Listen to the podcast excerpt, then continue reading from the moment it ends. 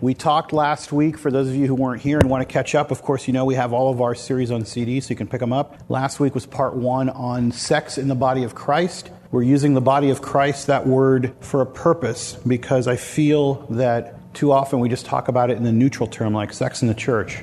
No big deal. We are talking about infecting the body of Christ. This particular graphic was taken from Maxim Magazine that had this great article that we read through last week about how to score with girls in church. And we use that article to show that the media has such an impact on what we're doing. It has so many cues about our sexuality that we're taking from the media, but probably one of the most offensive articles I've seen in a magazine that I generally think is probably more offensive than any pornography magazine you could pick up, just because of its suggestiveness. So if you are one of those people who subscribe to it, pick up our CD from last week. Maybe it'll change your mind. Last week, as you probably remember, we spent, I'd say, 20 minutes on the statistics in the church and outside the church. Long statistics that talk about how sexuality pervades every part of our society. We also found out that it pervades every part of the church. To summarize it, if you weren't here, the sad truth is basically for girls and young men between the ages of 13 and 22, the instance of sexual activity at every age is about the same inside the church as outside the church. There is a little bit of a delayed effect at 13 and 14 and 15, but by the time people are 16, it's all caught up. Tonight, we're going to go a little bit deeper into that. We're not going to just be going through statistics anymore. Last week was meant to really just open the debate up by showing that we have a serious problem. I've been feeling a little dry scripturally, so let's look at this together. This is Ephesians 5, 8 to 10, 13. For you were once in darkness, but now you are the light in the Lord. Live as children of the light, or the fruit of the light consists in all goodness, righteousness, and truth, and find out what pleases the Lord.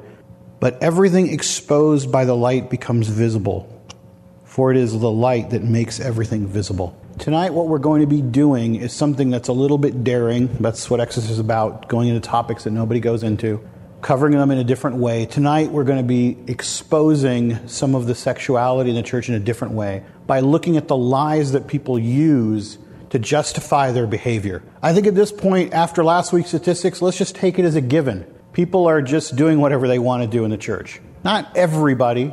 I know there's people who are exceptions, and I applaud you if you're one of those exceptions. I don't know where you are right now, so I'm going to speak in generalizations about the church as a whole, not about in here. What we're going to do at the end of tonight is we're going to break up into small groups of maybe 3 or 4. I want you to tell each person, maybe you get to know somebody new, and I want you to tell people how far you've gone sexually. No, I'm just kidding. Look at you guys. You're like, what? Isn't it amazing that, we don't think twice about what we do with our bodies in the presence of God, but we would never, ever break up into a small group and confess it to one another. And that really is the reason I just threw out that crazy example. It's just to get us thinking about confession in the right way, getting us thinking about the fact that we would never break up into a small group and say, here's what I'm most ashamed of. Here's what I struggle with the most. And yet it seems like we've just accepted the fact that God views everything, so we're like, it's just a given. He's up there. He's watching. I think that should kind of disturb us a little bit, and that's what this verse is about. We once lived in darkness. The light really exposes the darkness. If you can take it tonight, what we're going to do is we're going to let the light expose the darkness a little bit tonight. We're going to let the light shine in on some of the things we don't talk about. A lot of people ask why sexual sin is one of the worst sins that invades and attacks and addicts our bodies. Well, I'll tell you one of the reasons is because we don't talk about it. We bury it. How many people are honest enough to admit that outside of this church wall, they cuss? Isn't it funny how when you step onto a church campus, there are certain behavioral things that take place? How many people do you see smoking at a church campus?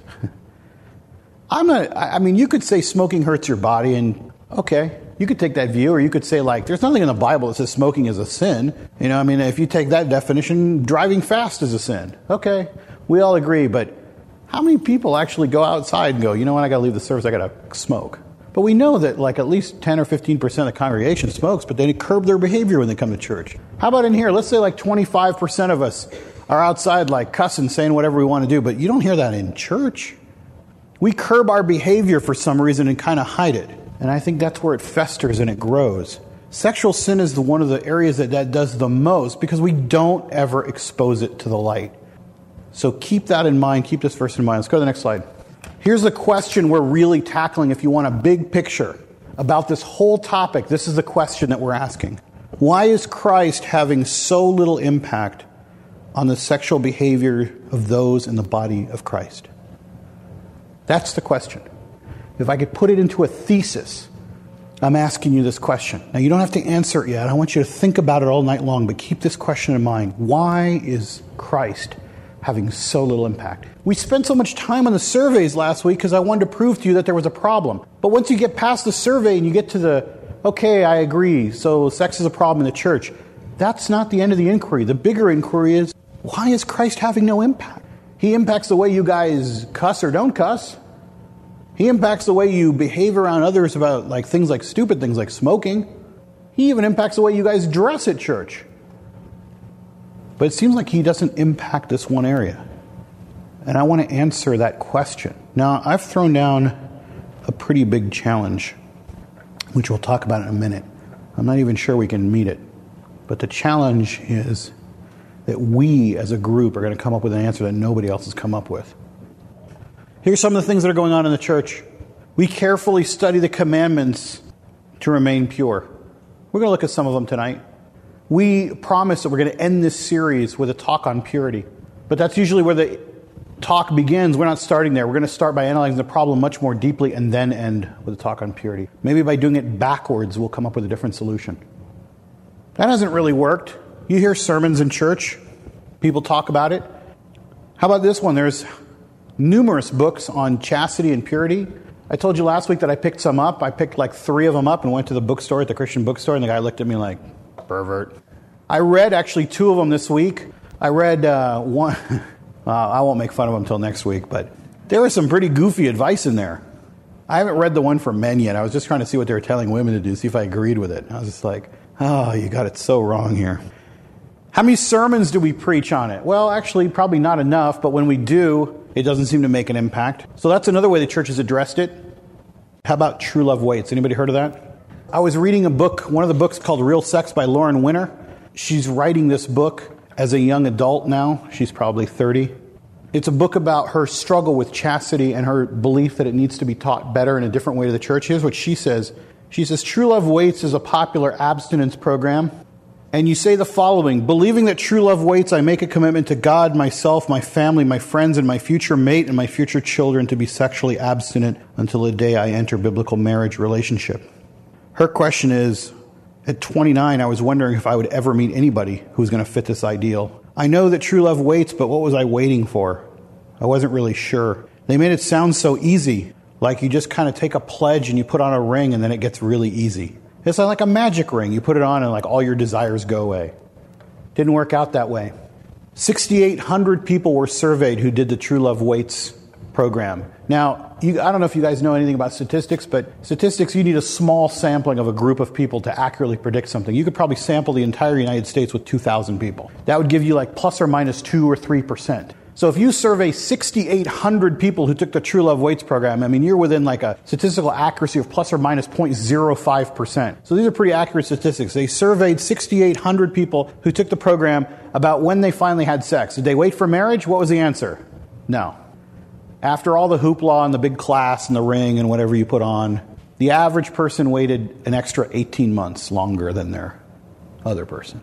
That means some people waited less, and of course, some people waited more. So instead of having sex at 18, they had sex at 19. Here's another disturbing factor. Of those people that they surveyed in the True Love Waits program, they found out that of the people who took the promise when they finally had sex, those people who didn't use birth control. Why? Anybody guess why? Couldn't get it? No, they could get it. Spontaneous. It's better to make it feel like it's a moment of passion thing. If you go buy contraception, it looks like you're pre-planning it. You know, so it's much better to have a baby as a result, you know, because that way it looks more spontaneous.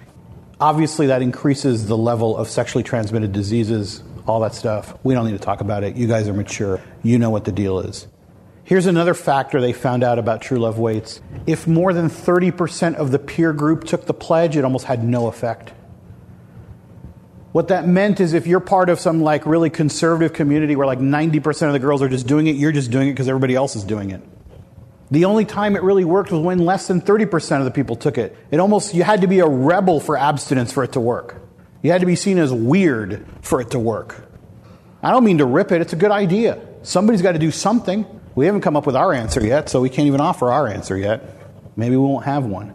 But I do want to point out that we've talked about it, we've written books about it, we've read the Bible together, we've even done promise rings and all these crazy things, and it's making no impact. All right, I won't say no impact. That's unfair. They're waiting a little longer. Better than nothing. But I don't think that's the goal of the program. What else can we do? I've told you that our challenge is to come up with a better answer. We're only going to do this series for about 4 or 5 weeks, maybe less, maybe more, I don't know, until it's done. We got to come up with an answer. You guys will start talking more in the next couple weeks, I hope. You don't have to confess, just talk. Here's what we're going to do tonight. We're going to pull apart some of Satan's lies about what we've been doing. We're going to enter this with a true spirit of confession, and hopefully by the end of the series, we need to learn to grow up, whatever age. And what I mean by grow up is I mean mature as Christians, to learn to find self-control over what we're doing. And then basically starting on what Lauren Winner calls that long road to freedom, to finally getting to chastity in the right way.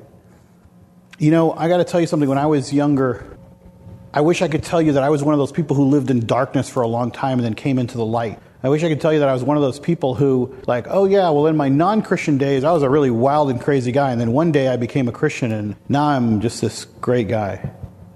That's not true. You know, if there's like that little kid, you know, you ever watch kids, how they like go through that age where they hate girls? That didn't happen to me. I love girls from the beginning. I've been plagued my whole life with two things that have always been holding me down, I think. A lack of self-control and a strong desire to do what I want to do. And that doesn't work well in Christianity. And I want to tell you that I wasn't a Christian, but that's not true. I want to tell you, but I want to also be honest in a spirit of confession that this problem is so deep in our church that it affects people who, like me, who are trying to tell you about it. And I feel like I'd be a hypocrite if I didn't tell you that I'm affected by this problem every day. I want to find a solution just as badly as you do. When you guys in your survey results said, hey, we need to do this topic, I was like, oh, no, I don't want to do this topic. This is not a topic I want to talk about. Because in a few moments, you're going to see all the lies that people tell themselves so they can somehow justify their actions. I probably thought of them. I invented them. If Satan wasn't the father of lies, I would be. I thought of all these lies on my own. Some of them I borrowed from other people. But they're all lies. They're not true. You know, it's crazy what you'll do when you want what you want.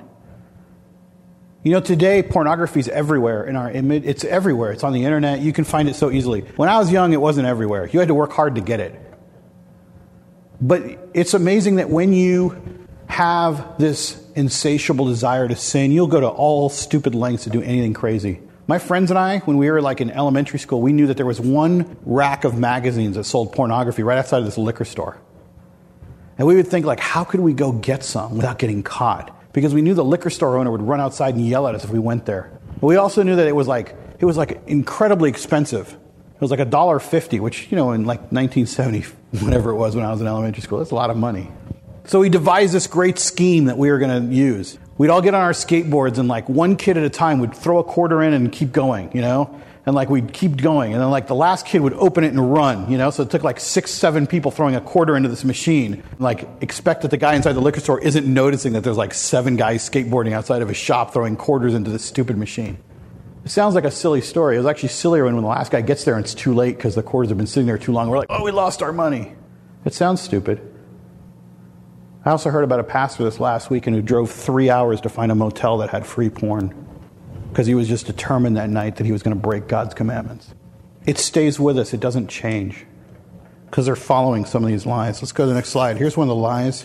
I'm just a physical person. Here's another one that's closely related to it. Everyone struggles in one area or another. This just happens to be the area in which I struggle. This is the easy way to give in. You just say to yourself, hey, you know what? I'm just a physical person. There are people who aren't physical. They don't care. They don't have to do anything sexual. They don't have to look at pornography. They don't have to do anything. They don't have to have sex with a girlfriend. They don't have to cross the line. Whatever it is. We're going to put it under the large category of just sexual impurity tonight. I'm a physical person. It's my struggle. Other people struggle with other things. They struggle with, like, alcohol or something. I'm okay. I don't struggle with that. Other people have problems with, like, I don't know, gossip. Why we always use gossip as an example in the church, you know? Because we can't just say it what it is. Like, we have problems with sexual impurity in the church. So I'm just a physical person. It's just the way that I am. This is my area to struggle with. This is one of Satan's lies. It's a rationalization. We have to call it for what it is. God told us that we were sexual beings. He didn't say to have sex until we were in marriage. He made it very clear what we were supposed to do. Maybe you're one of the people that use this lie. I want to expose it tonight just by calling it out. I'm not going to tell you every time I used it. That'd take all night. I'm just going to tell you that this is a lie. You can't believe this.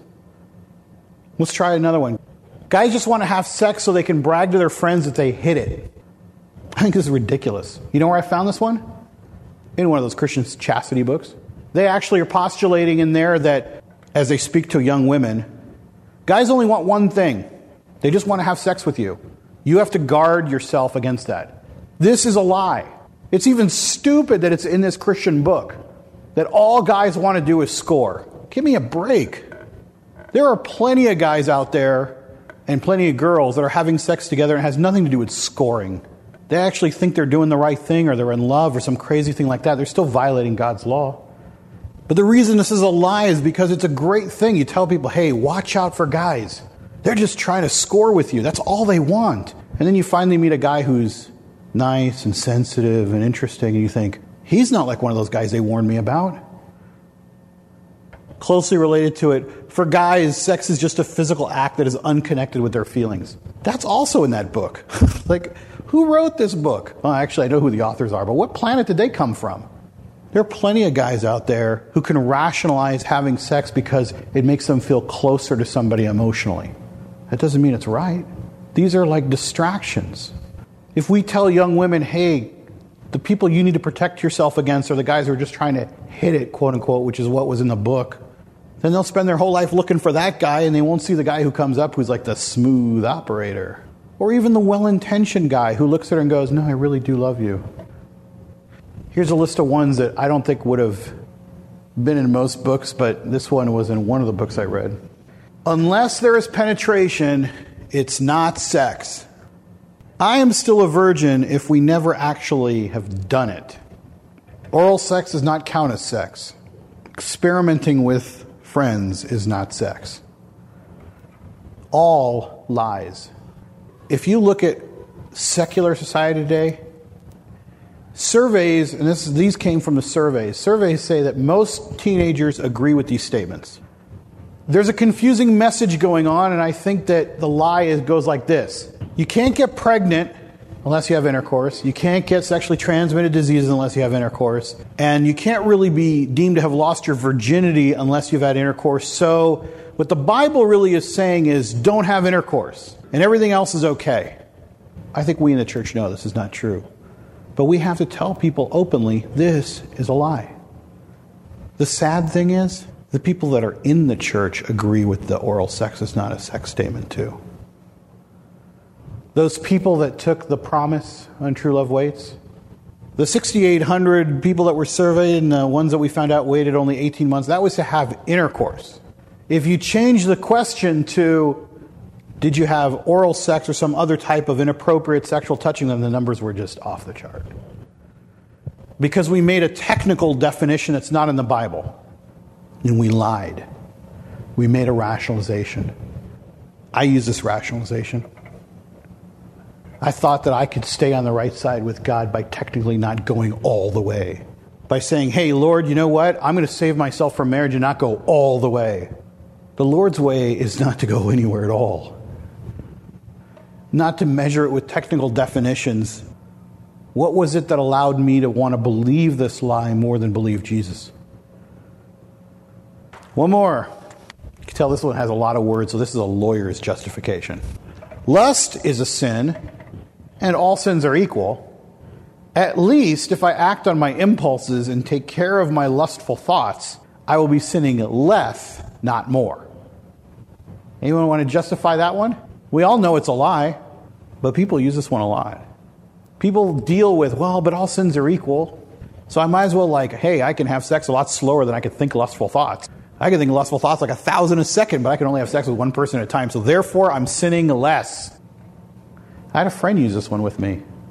Say, this is like, you know, this is just my way of dealing with sinning less. I think Jesus would like me to just take care of it rather than continuing to lust. He made it so hard with that thing about lusting is the same thing as having adultery. You might as well just do it then. Here's a related one. Jesus forgives all sins. I am so good in other areas, I'm sure that he will easily forgive these sins. This falls under the other category of, I'm making his crucifixion worth it. Why should he die for like some stupid gossip sin, you know? How many of us really feel that way, though? Ask yourself deep down inside, don't we feel that way? Don't we give ourselves credit for the areas we're doing good and kind of allow ourselves a little bit of fudge room for the areas that we're not doing so good? Kind of like a diet. I think, oh, but I worked out this week and I did really good, so I can have this piece of cake. That's kind of the way we approach our sin life. Like, but I'm so good, Lord. I've been praying. I've been reading the Bible. I didn't really do all those other things. I even confessed that one thing, so I'm just going to have a little sex. We might do it in other areas. I've been doing really good, Lord, and I've been absent, I've been straight, I've been this, I've been that, and you know what? But I just really feel like, I just really feel angry about that person. I am not going to confess to them. I'm not going to confess to you. I just feel like I'm owed this one area. Leave me alone. This is my area. It's a lie. Next slide. Here's a complicated one, but I think it's very popular. You look at the Bible and it uses the word fornication, you know? Like, what does that mean exactly? So you go look it up in some dictionary, you get real technical. Now you're becoming like a Levitical scholar, you know. What exactly is fornication? Let's take a look at it really carefully. So you find out that fornication, defined in some English Bible, by the way. You're not really doing a Greek study here on what Jesus was saying. You're doing an English study out of the Oxford Dictionary. And fornication says, it refers to immoral sex, illicit sex, or sex without love. And you think, but I love this person. I mean, sure, sex is wrong if you're just looking for, like, gratification, but I'm sure that sex is okay when you're in love. Here's its counterpart. God knows, I like it. God knows that we are going to get married, so I'm sure he understands. I mean, this is theological. God, being the all-knowing God of the universe, knows that you love this person and you're going to get married. So it's all going to be forgiven. My buddy used this one on me. When he was engaged, well, he wasn't even engaged yet. He was just dating this girl. And he was right. She was going to be his wife someday. But we didn't know that at the time. We don't know for sure. And he said, yeah, you know, we've been having sex. And I'm thinking, yeah, you're a youth pastor. Like, you probably shouldn't be doing that. But who was I to tell him, you know? I was just messed up as he was. We're having this conversation. He goes, but you know the way I figure it? He goes, I keep looking at God saying, God, I know you probably don't like this, but, you know, we're going to get married and it's all going to be okay. You know, it's going to be like the retroactive forgiveness thing. The problem with that, how do you know anything? Do you know how many people I knew I was going to get married to in my lifetime? Well, with my wife here, it was only like one. Only Lena. No, I probably thought it was like 3 or 4 people in my lifetime that I thought I was going to get married to. You know, when we had that relationship, it was so good. It was so great. Everything was so wonderful. I know we're getting married. I bought the ring for one of them. No, I actually didn't buy it. I was saving up for it. I knew I was wrong. Even in this circumstance, even in a circumstance where you're engaged, if for no other reason God says, no, it's not right until you're married. Okay, but it's easy to call every one of these things lies. The question is, if we know it's wrong, if we know these are lies, why is he making no impact? Because that's what we're going to ask you in a few minutes. Keep it in mind. We've had the lies. Here's some of the truth. 1 Peter 1:13-16. Therefore, prepare your minds for action. Be self-controlled. Set your hope fully on the grace to be given you when Jesus Christ is revealed. As obedient children, do not conform to the evil desires you had when you lived in ignorance. But just as he who called you is holy, so be holy in all you do. For it is written, be holy because I am holy. Listen to what God is asking us to do. He is asking us to be holy. That should be a shocking concept to us. God is holy. God is so holy He can't tolerate sin in His presence. We cannot exist in His presence in a state of sin. Holiness is not a small word. But that's the standard we're supposed to be keeping. We've had arguments in this group afterwards about people who are like, well, I think this is within the line, I think this is without the line. Here's the standard. Be holy. Be as God is. It should leave no doubt in our minds that we aren't supposed to be kind of like, well, I'm kind of in the line or I'm in some rationalization. Holiness.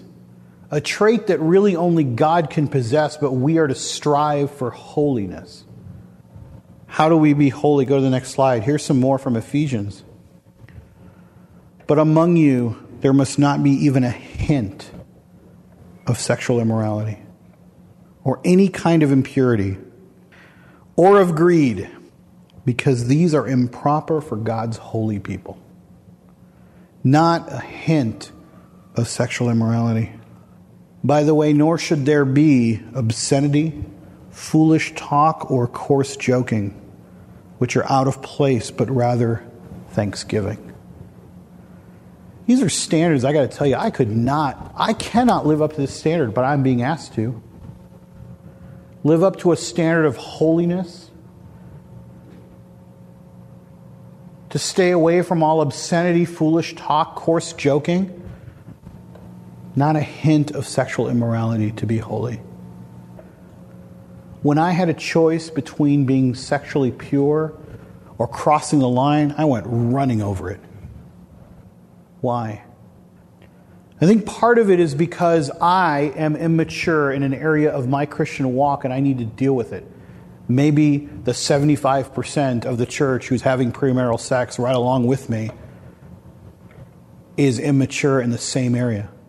It seems like we can yield our life to Christ in a lot of ways, but we will not give this area up. But Christ tells us that we have to give it up. And not only that, we're taught in the Bible that when we accept Christ, something is supposed to change in us. This area, for many of us, is not changing. Look at this next slide right here. This is more of the truth. You know this verse. It's from 2 Corinthians. Therefore, if anyone is in Christ, he is a new creation. The old has gone, the new has come. All this is from God who reconciled us to Himself through Christ and gave us the ministry of reconciliation. We are supposed to be a new creation. I think in this area, I've never been a new creation. I've been my own creation. I've refused to give this part up to God because I think, well, I can do better in this area. Trust me on this one. I'll come up with a rationalization and I'll be okay. We'll work it out somehow. You're going to forgive me in the end. It's cool. Next week, we're going to start talking about the harm that comes from not following God's rules. Because I think the question that is in the back of so many people's minds when we talk about this subject is, all right, we know we're not supposed to do it. We know we're not supposed to do it. You've beat it into us. Why are we not supposed to do it? I think if you just tell people not to do something, they'll just want to know why, or they'll just do it. We're going to actually address the issue of why God told us this. And I hope we address it a little differently than just the big, like, shame on you, no, don't do that again. We're going to really address why, maybe in a heartfelt way. Here's more scripture. Hebrews 10:22-24.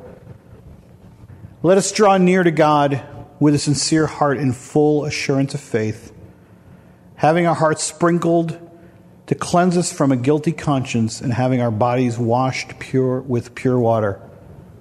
Sounds like one of those nice verses in the Bible. What's it saying? We have already been washed clean by Christ. We need to come together to support one another in staying that way.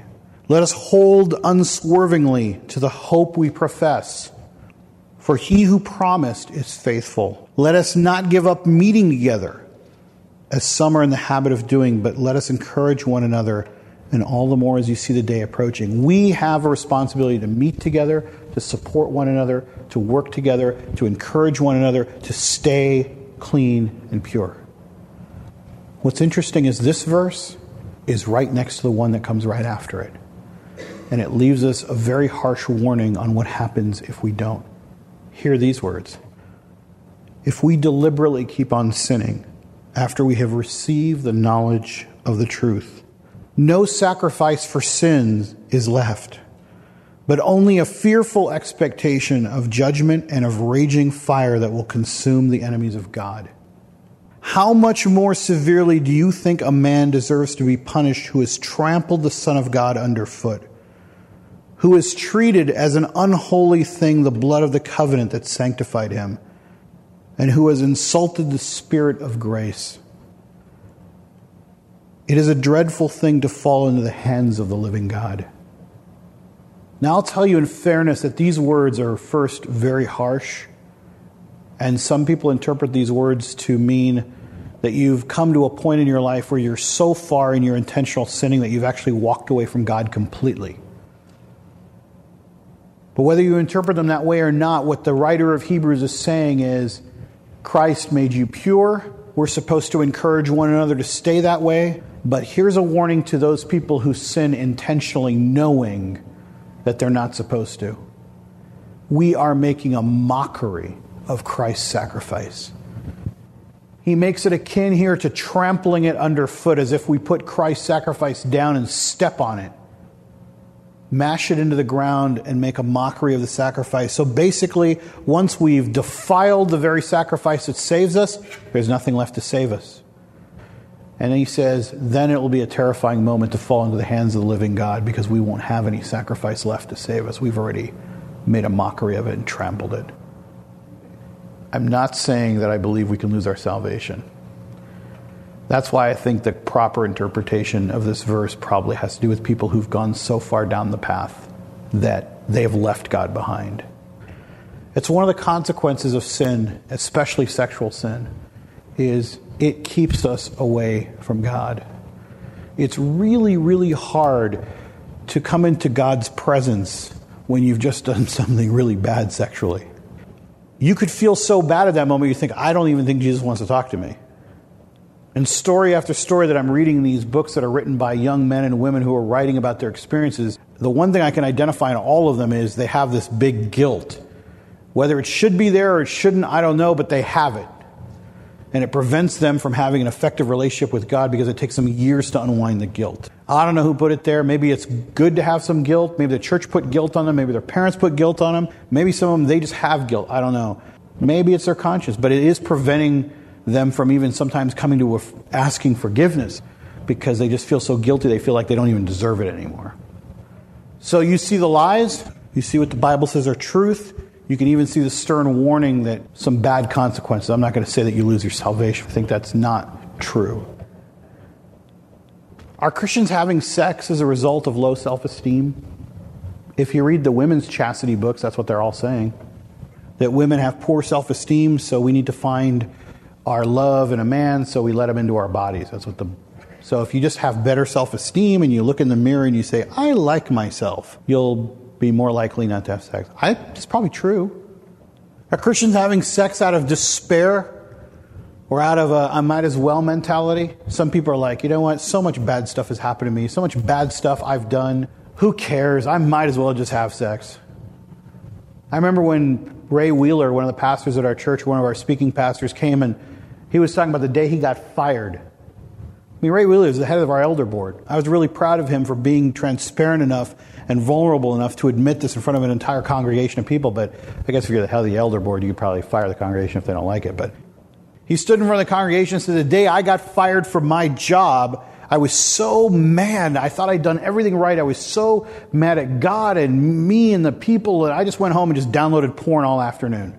It was like out of despair, like, you know what? Screw it. I just might as well just do the worst things I could think of. Like, who cares? This is not working. Whatever I'm doing right is not working, so forget it. I might as well just do it. Is that the reason Christians are having sex? Are Christians having sex because of past abuse or experience? I read stories in these books about people who've been abused when they were young and thought, you know what? I've already been violated. I don't care anymore. I think that's a sad state of affairs for our world, but that's part of it. Other people who thought, you know what? I've already had sex. It's over for me. I'm not a virgin anymore. Why even, pretend? I messed up once. I might as well mess up 1,000,000 times. All sins are equal. Who cares? God's never going to love me for being a virgin anymore. It's too late. I'm done. Are we having sex because we're told not to? That daring, adventurous side of us? It's a taboo area, so I'm going to see how far I can get. They told me not to do it, so I'm going to see, like, why not? I got to find this out for myself. Are Christians having sex because we have no self-control or because we can't stop ourselves physically? I love this one. So many of the Christian chastity books, they describe men like we have this button. Like, once you press it, like, we go straight from kissing to sex, and there's no stopping us. There's just no stopping us. I mean, that's it. You press the button. Or are Christians having sex just because we want to? I don't disagree that all of those things are factors. But if you ask me to vote on one of them, I think Christians are having sex just because we want to. I don't want to denigrate any of those other factors, because I think they are factors, and I wouldn't have put them on the screen if I didn't think so, and they wouldn't be in all the books that I read if they weren't at least factors. But I think the reason is because we want to. I know he knows what's right for me. I know he knows better than I do what's right for me. I know he told me to be sexually pure. I know that he disagrees with what I'm about to do, but I love this girl, and I want to be intimate with her. I want to go where I want to go, and I don't want anybody telling me to stop. I have my own reasons, my own justifications, my own rationalizations, my own lies. In the end, I'm a sinner anyways, right? You might as well just count this one as one more sin against me.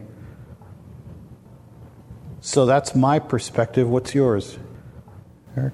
I think that young people, they just, if society deems having sex with another person as just like an okay thing to do, and there's other things like stealing, they may rate those as a higher sin level. I think churches are really losing an impact in America itself. So church is losing impact, and there's no societal laws. Like morality. Like morality doesn't really address this, because actually it's the other way around. Like, actually we're liberating that. I mean, we're telling people, like, I mean, look at the cover of, like, Teen People or whatever it is, a teen magazine's like, 16 ways to know are you hot or not, like, whatever it is, or, how to make him want you, all these kind of crazy notions. There was one crazy one that there's a the What Would Jesus Do bracelets? There was one that was actually kind of funny. There was a guy who was talking about he gets all his morality from Madonna. And the author of the book was saying, wouldn't it be great if you walked around with What Would Madonna Do bracelet? I mean, what would that lead to? Where would society be then? Vicky? I think also as Christians, we don't necessarily give the answers, because you turn on Love Line and pick Kid Rock, and they're going through all those lives, any night, any day of the week, So I know high schoolers, and that's where they're going to turn, because A, it's on popular radio. I think that's a very good observation. I mean, first of all, you're right. All the good sex content programs that are addressing those issues, like Love Line, I mean, which has been on the air for, I think, almost 20 years now. They give good information the church doesn't give. The church is too afraid to talk about it. And I think you're right also that they have a secular bend, so that they're not going to give Christian advice or Christian moral advice. So they're going to give more of a humanistic approach. And I think finally, the other statement you made that I think is correct also just deals with our kind of fear in the church to talk about it in general, but I found that in reading these books, that there's a big debate on how much information you give to teens and to young people about sex in dealing with sexual purity. I even think that, for example, when Mrs. Lenz comes in to talk about sexual purity, that she and I would disagree on how much information is enough. The book that I was reading, Every Young Woman's Battle, she thought gave too much information, and I thought wasn't real enough. I mean, it made certain statements that I thought, like, well, that's all well and good, but I just don't know that that's real enough. Or it doesn't really quite answer the issue. And the most poignant comment you made is, we don't answer the why, theologically. And Lauren Winner makes that same point in her book, Real Sex, which is that every answer the church has given about why sex is not good for us is, like, theologically empty. It's like, we have good reasons in almost every other area. We can, like, make all these apologetical arguments about everything, but when it comes to sex, it's really just, don't do it, it leads to sexual impurity, without really getting into why. And I mean, I think there are some great reasons, and I think even if you listen to some great lectures, we'll still walk away and we'll still want to do it. But I agree that we're not doing a good job of explaining why. I want to spend that time next week talking about the why. Jess? I think another thing you could have added there is a factor of how old we are when we're expected to finally become adults and get married. And we're sexually peaking during times when normally like, well, a long time ago, they were getting married, you know, 14 and 13. And so I think that's another reason it's a bigger problem now. Not as an excuse to, you know, say this is what Christians are, but that's a factor. You know? I think it's a factor that we're waiting longer to get married. But I think it's a bigger factor that you can't go anywhere in our society today without getting a sexual cue. Yeah, and I think the whole sexual liberation thing is a result of the way the culture is set up now, because we want to feel like adults by now, and that's one way of expressing it. Well, Christians are bombarded like everybody else is bombarded. Right. I mean, we're in the culture every day. The cues that are sent to us are just unbelievable. But I also think that they're not unwelcome. That's the problem. We don't look at them and go, this is shocking, like I can't look at this. But I think if we spend all our time addressing what the problem is in the world, we miss the bigger issue. What's the problem with us? And I know it's very controversial because we are called to be in the world. We need to be in the world. We need to understand the world. And I'm a big proponent of being in the world, and even sometimes rolling up my sleeves and getting a little dirty if that will get me closer to somebody who's in the world. I am not trying to go for some like pharisaical separation from the world. Now, we're supposed to be pure, but at the same time, when I'm listening to those song lyrics, or when I'm looking at these magazines, or when I'm involved in my day-to-day work, this stuff gets in you. And that's why the question keeps coming up over and over. Like, is it just because we want to? I mean, sure, I could give you examples of times when the society kind of puts it in your way. But that's the kind of thing that we have to guard ourselves against. I don't think we can separate ourselves from the culture. I don't think we can change the culture, but we might be able to guard ourselves a little bit from some of the stuff that's infecting us. What was that? She was getting married at the age of 18. You know, the statistics on young married Christians who get married so they can just get the whole thing over with are not very good. I know that you probably all know people who got married at like 19 or 20. I don't know how they're doing, but the statistics don't look so good for them. This is probably outside the topic a little bit, but here's a freebie for all the people that are sitting here. People change from the ages of 18, 19, 20, 21, especially women change. Women are way more mature than men throughout their teens. And then like around 18 or 19, they're still like more mature than most guys. But when you're 19 or 18, you'll be a different woman by the time you're 25. And if you get married to somebody at 19, you might still make it through and still be married.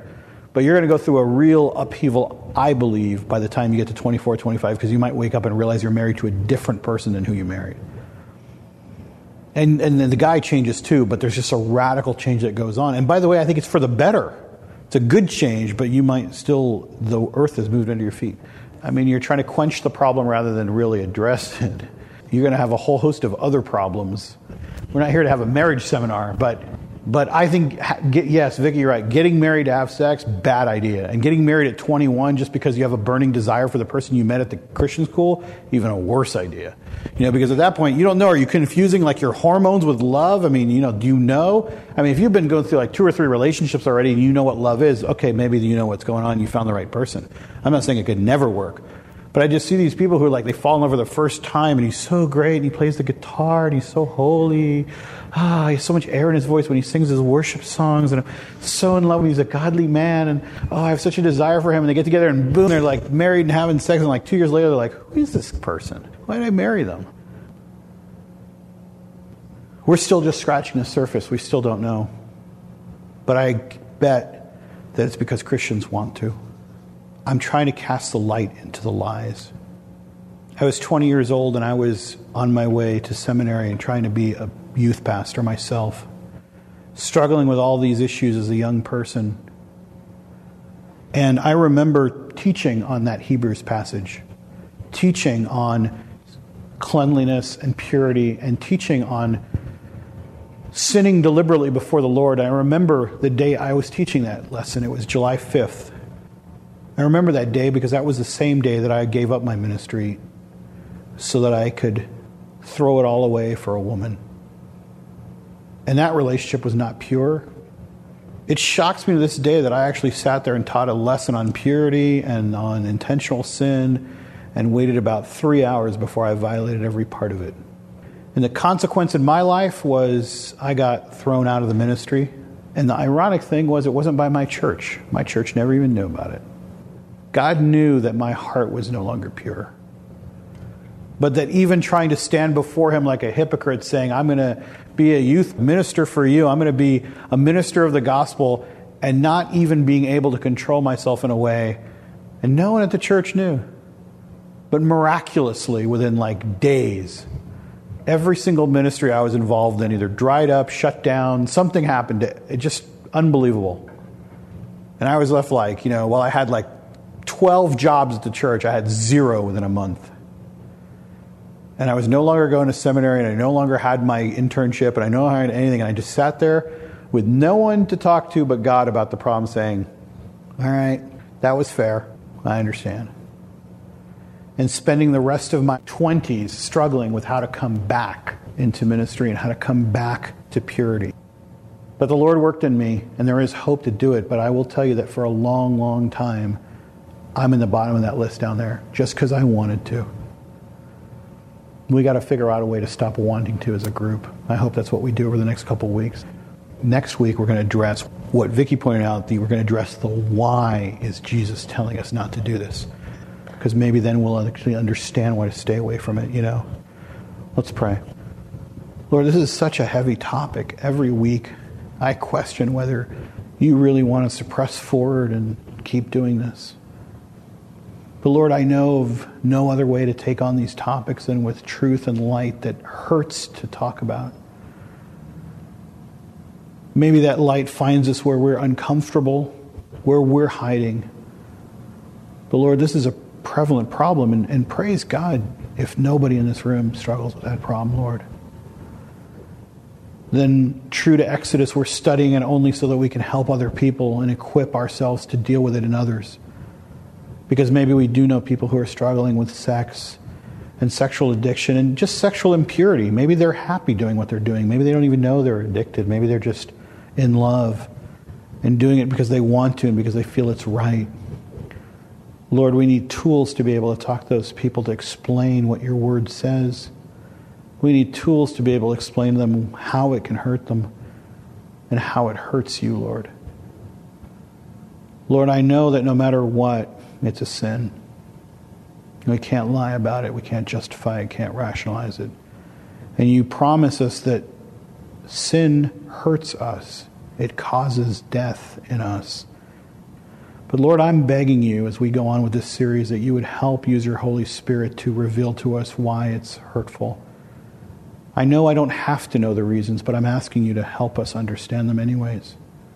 I'm asking you to do something provocative in Exodus. I'm asking you to do something different to help us, Lord, so we can understand what it is that is so wrong. Let us fight with all our might. In your precious name, amen.